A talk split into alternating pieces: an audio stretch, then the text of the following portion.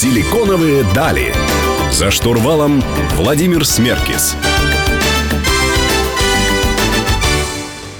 Добрый день, друзья. Вы слушаете «Силиконовые дали» на Мегаполис 89.5 FM. Эм. Меня зовут Владимир Смеркес, и сегодня поговорим про телеграм-каналы. Алексей Поликарпов у меня в гостях, создатель телеграм-канала «Вкусономика». Алексей, привет. Всем привет. Алексей, я знаю, что ты ведешь и Инстаграм свой, и Телеграм-каналы, и у тебя даже несколько их. Э, в чем аудиторное отличие, как ты считаешь? Почему ты не стал в Инстаграме, например, активно э, блогерством заниматься, а все-таки предпочел Телеграм как площадку основную? Ну, наверное, Телеграм по-прежнему у меня остался как лайфстайл, собственно, блог, а в Телеграме как раз я начал создавать какие-то нишевые ресурсы, и мне кажется, это продукт, который на самом деле больше заточен э, под это, потому что все-таки в Инстаграме аудитория ну, при всем моем уважении скажу, что менее умная, скажем так, потому что она хочет более развлекательный контент там получать, поэтому, конечно, фотографии меня в Инстаграме заходят лучше всего, а всякие темы в том числе и про какое-то развлечение, заходили намного хуже. И на самом деле основным триггером к созданию вообще первого телеграм-канала было то, что на данный момент это, наверное, самое быстрорастущий, быстрорастущий мессенджер по количеству аудитории. Там в мире уже больше 500 миллионов человек, в сутки регается несколько миллионов.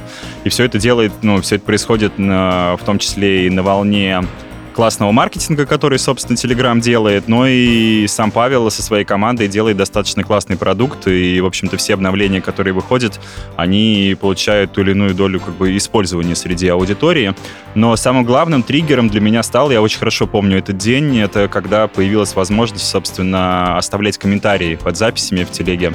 И в этот момент я понял, что это просто новая медиа, в которой ты еще можешь получать обратный фидбэк и видеть вот ту не одностороннюю связь, а именно общаться со своей аудиторией каким-то образом. Знаешь, часто общаюсь с блогерами с разными, и они говорят, что если ты хотел быть успешным в Инстаграме, тебе нужно было занима- начинать, по крайней мере, заниматься этим 5 лет назад. Если ты, если ты хотел и хочешь стать успешным в ТикТоке, а, тебе нужно было заниматься этим там, год-два назад.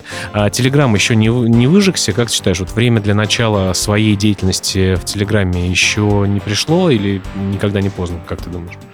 А, значит, я, наверное, все-таки не согласен с тем, что можно, нельзя сейчас зайти в Инстаграм и в ТикТок. А, с качественным контентом, если ты его производишь, зайти можно куда угодно. Вот, э, даже на YouTube. Вот, вопрос просто, что Telegram, на самом деле, как мне кажется, это один из самых простых каналов, потому что все-таки это больше всего текстовый формат.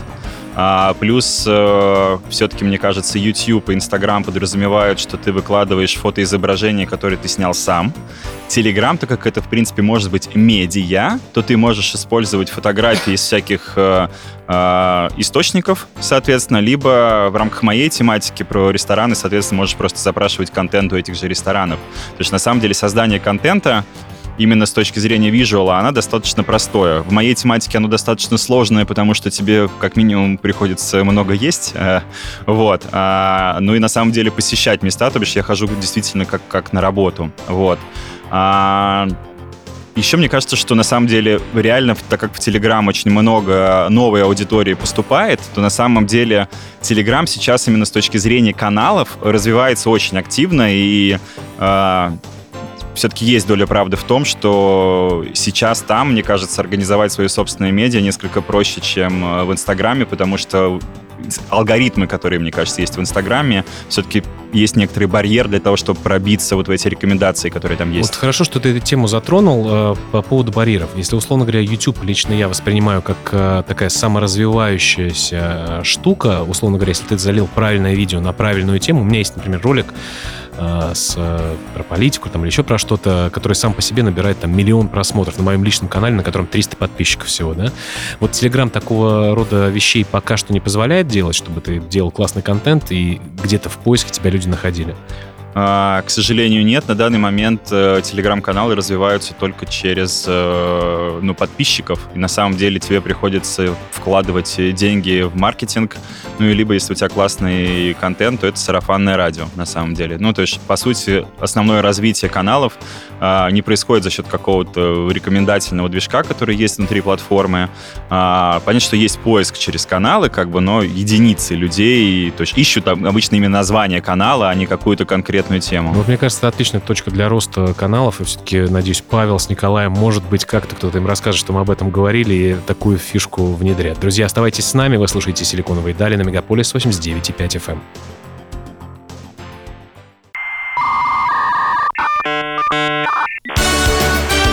«Силиконовые дали». За штурвалом Владимир Смеркис.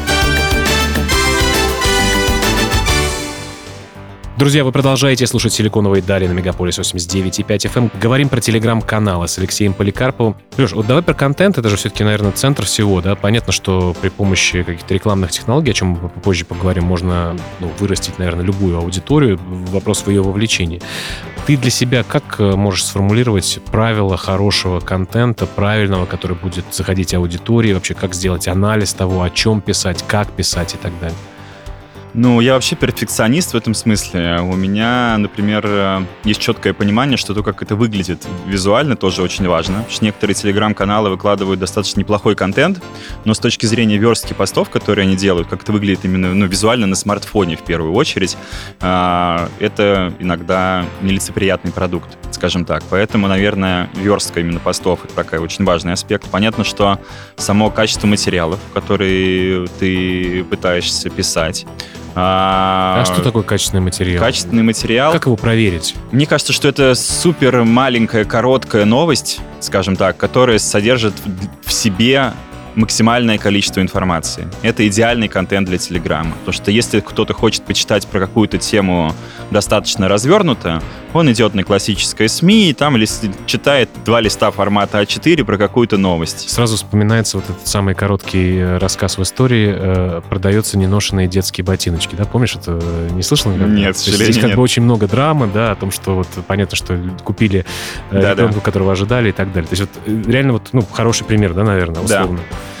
Хорошо, то есть визуальная составляющая, э, кор, э, краткость сестра таланта, да, для того, чтобы... Ну, то есть у меня в, в любом случае в рамках практически каждого обзора именно, который я делаю на, на ресторан, как бы внутри, э, есть какая-то расширенная версия, но она лежит на какой-то другой платформе, угу. соответственно, и там какой-то более широкий материал. На самом деле очень маленькое количество аудитории переходит туда дальше, скажем так. Всем обычно достаточно вот этой вот краткой инфы, что-то открылось, что-то закрылось, где-то новое меню, э, и мне кажется, каждый каждый телеграм-канал любой тематики должен именно э, держать себя вот в, в этих вот рамках, скажем mm-hmm. так, когда, так как люди принципе начали использовать это как средство массовой информации изначально только потому, что им жалко свое время. Угу, и согласен. они хотят очень кратко в мобильном телефоне получить notification по той теме, которая им интересен, потратить на это 10 секунд, получить эту информацию и пойти дальше. И при этом люди подписываются, я знаю некоторых людей, которые подписаны на 20-30 телеграм-каналов, и они реально готовы. Как бы. Если, конечно, там будет простыня, которую нужно читать,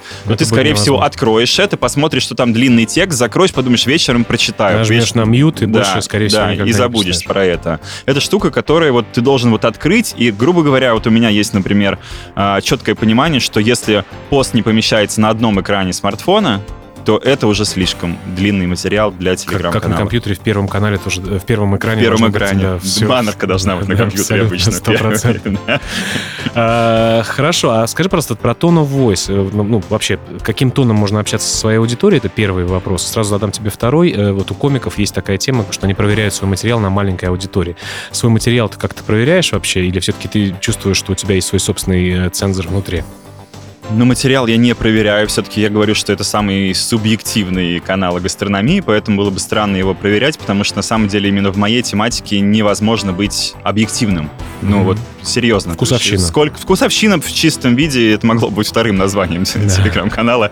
В общем-то, и он был бы а, тоже Актуален. правдивым. Угу. А про tone of voice э, все-таки вот как обращаться со своей аудиторией? Понимаешь, это сразу. Ну, это каналы. решает каждый сам. Мне кажется, все-таки, если ты, например, э, пишешь о бизнесе, то, наверное, стоит обращаться на «вы». Если как бы ты пишешь про какую-то молодежную развлекательную тематику, то ты сам э, принимаешь решение. То есть, ну, грубо говоря, в некоторых телеграм-каналы можно, наверное, не, не лицензурную лексику использовать, если это часть твоего стиля, как бы. Но если ты пишешь о литературе, то, наверное, это странно. То есть, мне кажется, это классические вообще правила любого медиа, что ты из себя представляешь, таким тоном ты и говоришь. Но мне нравится, так как все-таки э, вся эта история, мне нравится все-таки, когда все это от первого лица. Угу, когда твое личное мнение. Да. Быть. Авторский канал. Окей, друзья, продолжим говорить про телеграм-каналы с Алексеем Поликарповым. Меня зовут Владимир Смеркис. Вернемся совсем скоро, не переключайтесь.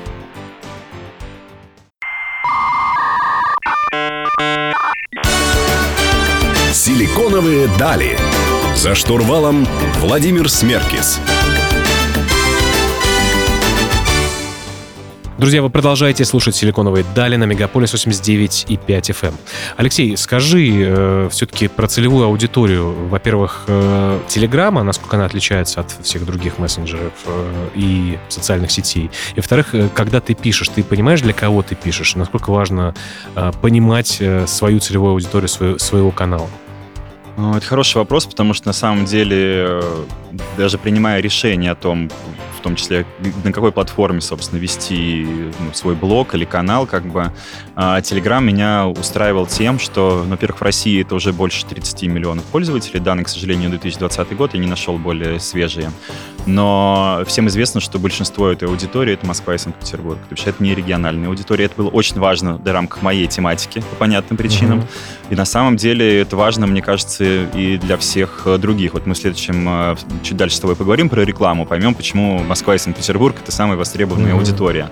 На самом деле она просто самая продвинутая, вот, и в тот момент, когда ты э, для нее пытаешься какой-то контент написать, стоит понимать, что эти люди уже далеко не дураки, как бы они многие чего добились, работают чаще всего в IT, в маркетинге, в какой-то ивент-индустрии, но это все такая большая московская, санкт-петербургская тусовка двух столиц, кто друг друга знает и, в общем-то... То есть, ну, ты, я так понимаю, представляешь себе э, аудиторию в лице твоих друзей и лука-лайк аудиторию к ним, да? Да, вот хороший комментарий Лука Лайк, потому что она все-таки строится на чуть более ну, широкой, скажем так, аудитории, нежели просто мои друзья в рамках своего канала, конечно. Да, угу. ну как бы откровенно. Я даже специально не пишу про стритфуд, например, угу. еду, это целенаправленное угу. действие, потому что мне хочется видеть только определенный слой ну, как бы, вот, населения. Хотя рано или поздно любые, люди с любым достатком и с любым мировоззрением, мне кажется, заезжают А в... я не отрицаю, что я езжу... Золотые, в... Золотой американский да, ресторан да, да, золотой американский ресторан, иногда на машине, иногда нет. А, вот, обязательно в них бываю, как и на самом деле в обычном стритфуде. Но просто не пишу об этом, потому что вот, ну, как бы писать не нравится про другое. Как вот многие, знаешь, говорят, что было бы здорово телеграм-канал про что-то, про материнство, я не знаю, про массажи, про спорт, про все что угодно же, да, там тематика огромное количество. С чего, какие основные вещи, которые стоит сделать для того, чтобы начать и потом не забросить эту штуку? Э, я, прежде чем начать, собирался с мыслью, наверное, месяца два, мне кажется. Но на самом деле, как только у тебя появляются первые три поста, ты понимаешь, что у тебя есть база, и ты можешь своим друзьям и знакомым первым рассказать о том, что ты вообще на это решился. Первые 200 подписчиков, которые у меня появились, это были люди, которых я вот просто вот отправлял им ссылку прямо внутри телефона и говорил, вот я начал, подписывайся.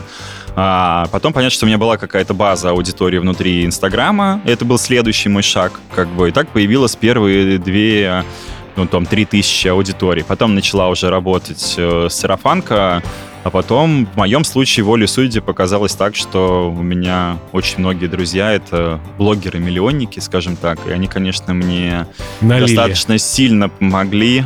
Вот. Если можно, я бы даже им спасибо сказал. Ну, да, конечно. Саша Буримова, Найденька, спасибо большое за помощь. Друзья, доброе дело делайте друг для друга. А, хорошо, а, знаешь, вот э, приходил некоторое время назад Алексей Ярошевский, который э, занимается спортивной такой журналистикой и ютуберством в том числе, и делает YouTube-канал. Он говорит, что первая тысяча подписчиков, она самая сложная, самая тяжелая, самая кровавая. Это правда? Ну, в, в моем случае нет. Это было самым простым, на самом деле. Первую тысячу набрать. То есть 200, 200 своих друзей? 200 своих друзей, пост в Инстаграме и тысячи первых погнали. А тут уже глаза начинают гореть, потому что понимаешь, что уже есть тысячи человек, которые тебя по какой-то поводу читают, что-то комментируют, и ты уже получаешь какой-то обратный фидбэк э, и видишь, когда своих друзей или когда ты сидишь э, где-нибудь, обедаешь или ужинаешь, к тебе подходит какая-нибудь девочка и говорит, Алексей, я на вас подписан. Ты думаешь, это, это самое, думаешь, это самое я это делаю не зря. Это сто процентов. Э, последний в этом блоке вопрос. Э, как не забить на эту штуку? Вот неужели тебя лень никогда не разбирает и там куда когда ты куда-то едешь, ну, не хочется. Команду собирать или что делать? Собирать команду можно, но тогда, конечно, потеряется, мне кажется, весь шарм всей этой истории. Вот. А, я целиком все делаю сам, это, мне кажется, очень важно, потому что только таким образом я могу свое личное мнение очень четко передать. Конечно, можно быть редактором и все это как бы редактировать, как бы, но нет. Не знаю, мне пока в кайф, потому что, в принципе, я деньги зарабатываю в другом месте, в общем-то. И это пока для меня такая просто отдушина, которой мне нравится, в общем-то, заниматься. В общем, друзья, если вы что-то делаете с удовольствием, вы в любом случае, наверное, это не бросите. Э, у меня в гостях Алексей Поликарпов. Меня зовут Владимир Смеркис. Не переключайтесь, вернемся совсем скоро.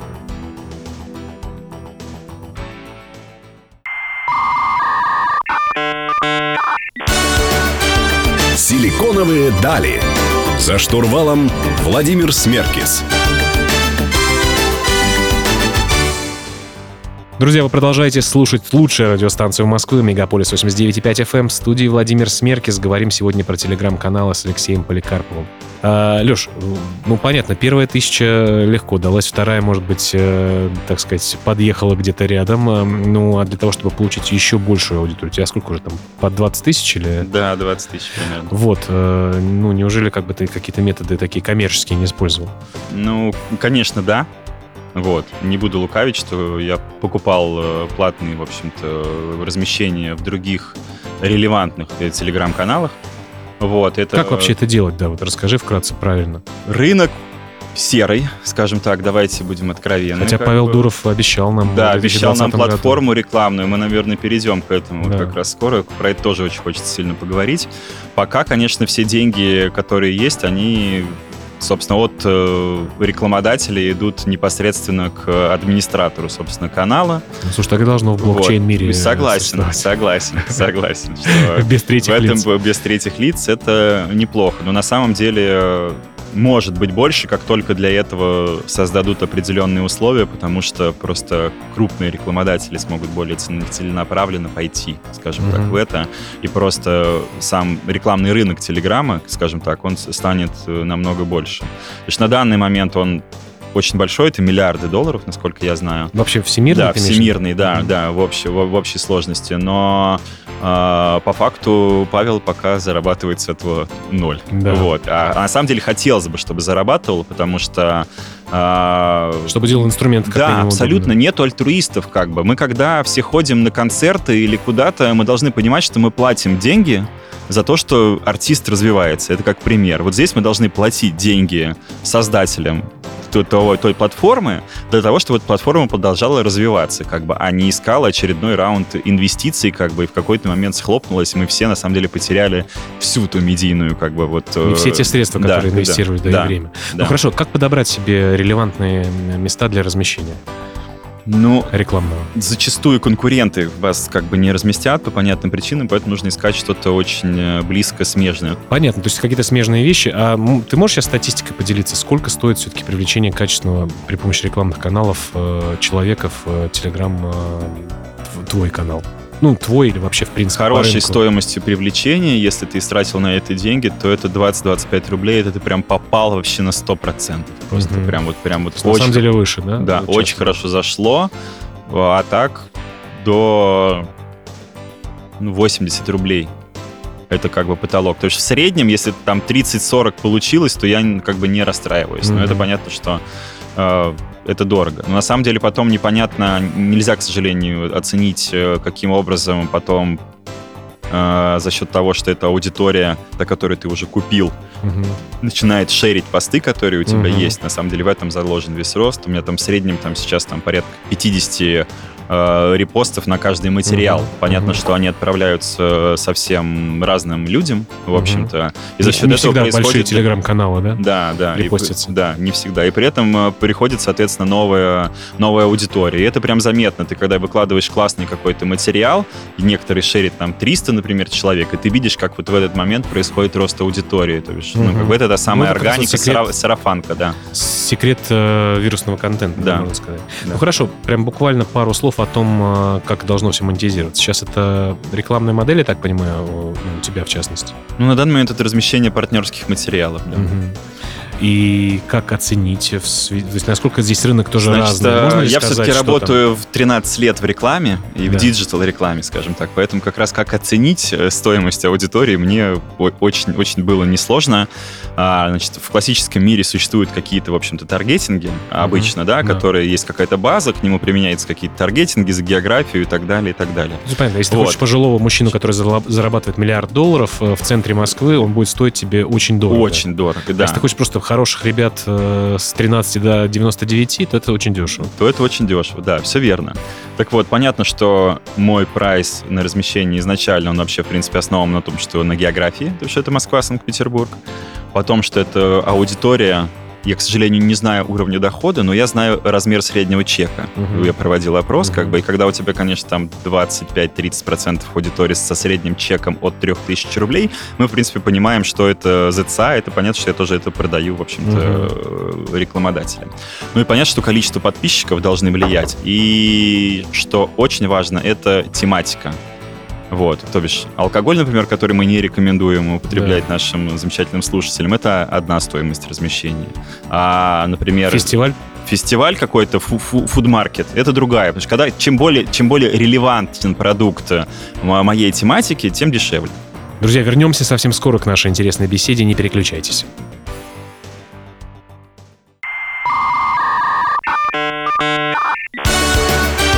Силиконовые дали. За штурвалом Владимир Смеркис. Друзья, в студии Владимир Смеркис. Говорим сегодня про телеграм-каналы с Алексеем Поликарповым. Леш, у тебя два канала на самом деле. Один такой уже большой и взрослый, про него хотел больше поговорить. Это «Вкусономика», и второй начинающий, э, такой молодой, тоже интересный, «Москвоведение». А, Для чего ты делаешь канал? Какие у него есть цели, есть задачи? э, И о чем ты там пишешь?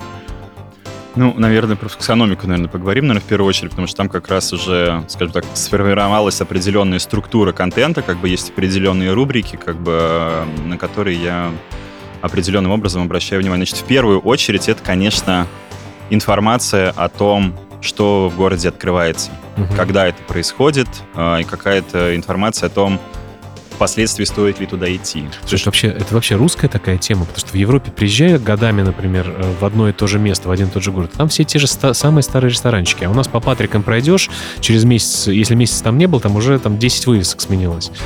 Ну, на самом деле, у классных мест вывеска практически не меняется, как ни странно. Не, я к тому, что Достаточно, открыва- на- на открывается новых очень много мест. это русская, как и ты считаешь, тема?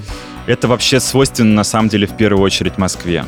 Э, В Москве люди ходят не кушать, они ходят за эмоциями. Поэтому, на Шоу, самом деле, да? да, как только устаревает, собственно, место, ты перестаешь получать те самые эмоции, которые есть. Есть даже там определенный там срок окупаемости и так У далее. некоторых людей это также и с женщинами, с мужчинами, с Понятно, квартирами и так да, далее. да. Хорошо, говорим про новенькое, что еще? Говорим про новенькое в первую очередь. А, В новенькое обязательно ходим и обязательно даем какую-то критическую оценку. Вот. Потому что на самом деле у нас очень много как раз Телеграм. Почему? Ну, потому что это на самом деле возможность высказать э, свою собственную позицию э, без оглядки на то, что у моего издания э, будут рекламодатели формата, очень релевантными моему каналу. Я, например, не сотрудничаю с ресторанами вообще никаким образом. Ем, пью только за свои, хожу только туда, куда Интересно. э, интересно ходить самому. Предложений, понятно, что поступает какое-то огромное количество. Ты говоришь, э, что э, должна быть критика, критический, критический взгляд, честный. Нет такого, что, слушай, что-то все, блин, все заведения как-то неплохие, давно я ничего плохого не писал, и вот хочется, наоборот, критики долить, потому что это люди На любят. самом деле другая есть проблема. Я очень много где хожу, и много где в Не новых нравится. местах мне не нравится. И кто-то думает, что когда я пишу плохое, что это хайп, а на самом деле я в этот момент ухожу очень расстроенный, Мгм. а, потому что хочется, на самом деле, чтобы было больше качественного, наоборот, контента, и можно людям было, наоборот, показывать, куда нужно ходить, а Ну да. никуда ходить, в Ну, я сам тебе не периодически пишу, говорю, куда ну, наверное, куда все пойти. знают мои пролеты э, фирменные, которые, в общем-то, я делаю да, от первого лица. Да, и мне кажется, что вот как раз возвращаясь к контенту, очень важно найти вот эту вот свою фишку, вот, и аудитория обязательно это оценит. Ну, у меня в Инстаграме, например, э, я всегда с людьми говорю, что дорогие боты, здравствуйте, там, да, потому что слишком много аудитории мало, э, мало действий, потому что бизнес-контент э, тяжело заходит. И, конечно, моя собака Бомбастик, ему передаю привет.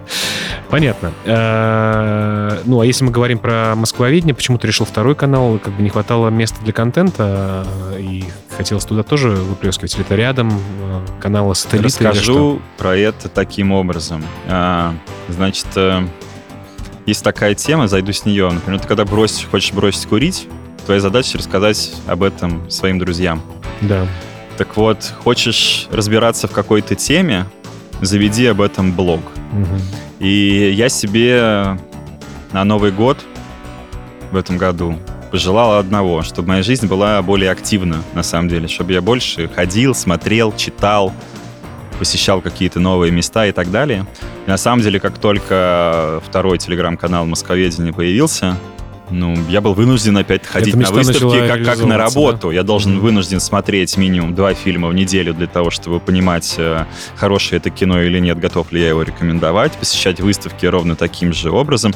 И самое главное, что это то, ну, как раз, получается, работа превратилась в некотором смысле в удовольствие. Я не могу сказать, что это, опять же, это моя там основной род деятельности. Я занимаюсь это в свободное от своей основной работы время, но это очень классно. Это помогает и мне самому развиваться, и на самом деле, э, как мне кажется, помогает аудитории выбрать самое лучшее из того множества, которое, в общем-то, есть. Вот. Э, мы с тобой про периодичность говорили. Как мне кажется, на самом деле важна не периодичность, там, в первую очередь, э, с которой ты это делаешь, а самое главное, что лучше редко, но метко. Угу. Про хорошее и про лучшее.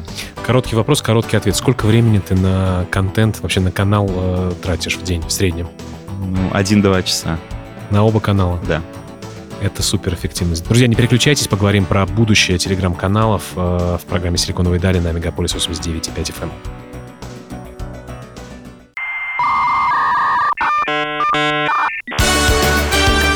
«Силиконовые дали». За штурвалом Владимир Смеркис. Друзья, вы продолжаете слушать «Силиконовые дали» на Мегаполис 89.5 FM. Эм. В студии по-прежнему Владимир Смеркис. Сегодня разговариваю с Алексеем Поликарповым, создателем телеграм-каналов, э, о том, как телеграм-каналы вообще существуют, на что тратят деньги и на чем зарабатывают. Леш, ну и хотелось бы в завершении поговорить про будущее. Э, куда вся история движется, как ты считаешь? Э, будет ли больше аудитории в Телеграме в целом? Как-то, может быть, технологически вся эта история будет развиваться, экономически какие-то нововведения будут? Что думаешь об этом? Ну, с точки аудитории, с точки зрения роста аудитории, я, конечно, прогнозирую рост внутри мессенджера, в принципе. Вот, э, не только потому, что он там будет лучше или хуже других, а на самом деле просто э, даже не, не DAO или MAO будут расти, собственно, это аудит, ну, как бы... Это ежедневная активная аудитория? Аудитория и месячная, да, активная тех, аудитория, да.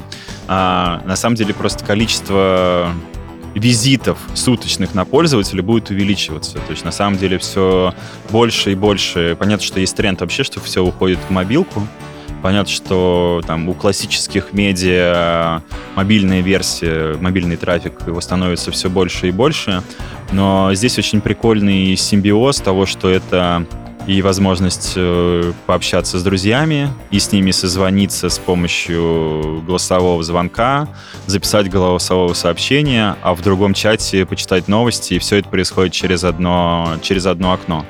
Вот. Как на самом деле прям вот дальше все это будет развиваться, ну, как бы до конца предсказать невозможно, потому что я помню, что был когда-то тренд, когда э, все моно было классно. Типа вот отдельное приложение для этого, отдельное предложение для этого, отдельное для этого. А сейчас мы наблюдаем тренд, наоборот, когда все, все в одном. То есть все строят экосистемы, там, не знаю, Сбер, Mail.ru, Яндекс, э, и очень многие приложения, ну, как бы объединяются, ну, как-то как в какое-то одно большое. Портальное приложение Mail.ru Group появилось. По поводу, по поводу моно-истории, я помню, было, было же приложение, которое достаточно много инвестиций привлекло, не помню, как оно называется, с одной кнопкой, что можно было пингануть э, своего друга. Не помнишь эту историю? Я понимаю, да, о чем речь. Еще есть, на самом деле, классный телеграм-канал, который называется «Выпрями спину». Да? Он просто раз в час тебе отправляет это сообщение. Так, хорошо. Ну, то есть э, экосистемность Телеграма возрастает. То, что опять-таки ждем э, того, что, наверное, Павел Дуров нам обещал. Давай напомним, что он обещал. Он обещал нам какую-то рекламную платформу, в общем-то, для монетизации как раз канала, потому что понятно, что а, вообще рынок рекламный достаточно большой, но... А как бы ты ее видел вообще, эту историю, э, если бы ты на его месте был? Мне почему-то кажется, что это в любом случае какая-то не медийная реклама, скажем так, которая всплывает. Я бы, угу. конечно, очень бы не хотел, чтобы это таким образом э, монетизировал. Мне кажется, это какой-то стандартный тип поста в виде сообщения, угу. согласованного формата, стандартизированного на рынке. Например, это картинка с каким-то количеством текста, и там, не знаю, решетка, партнерский материал, она каким-то угу. образом образом помечено, что это реклама. Рекламодатель закидывает это куда-то в сеть, говорит, что мне нужна аудитория вот такая вот. А Павел за счет тех данных с коллегами, которые собирают, собственно, о нас, используют внутри этого телеграмма ну, соответственно, внутри платформы размещают этот пост в нужных телеграм-каналов и при этом еще обязательно оценивают э, пересечение среди каналами. Потому что, например, есть два канала. Ну, ты говорил, мы, у нас именно есть Москва, Москвоведение и Вкусономика. Но, откровенно, там сейчас, наверное, пересечение достаточно большое, потому что понятно, что есть как бы канал ну, родитель, да, как бы, который выступает донором mm-hmm. для другого. Я как раз сейчас пытаюсь от этого уйти. То понятно, что он вряд ли поставит в эти оба канала. То есть зачем ему покупать оба, если он может купить вот только, например, Вкусономику, соответственно, и получить там 80% аудитории ну, если, с Москвоведения. Но если рекламодатель э, поставит значение частоты 2, например, то... то тогда, тогда ему да. как раз это интересно, да. Mm-hmm. Здесь как раз а, какого, какого рода бренд придет. Понятно, что это если это FMCG бренд, это какая-нибудь, не знаю, газировка, чипсы, какое-нибудь средство, чего-нибудь, это одно.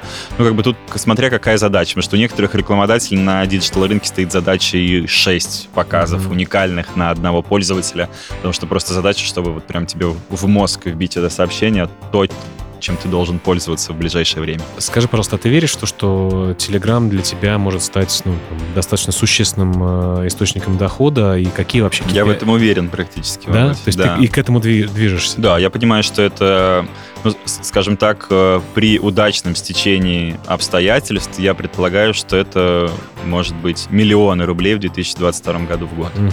Вот, Про кстати, десятки рано еще говорить, но миллионы, да. А но это, для, это близко что, к десяти. Что для этого в цифрах должно случиться? Порядка 80 тысяч подписчиков в одном из телеграм-каналов. И это миллионы рублей? Это порядка, это больше 5 миллионов в год. Друзья, ну есть к чему стремиться, цифры не такие уж существенные, у кого есть 80 тысяч друзей в социальных сетях, поэтому дерзайте, пишите канал. Леш, огромное тебе спасибо за такую э, продуктивную, интересную беседу. Я считаю, что многих ты вдохновил. Спасибо большое, было очень интересно.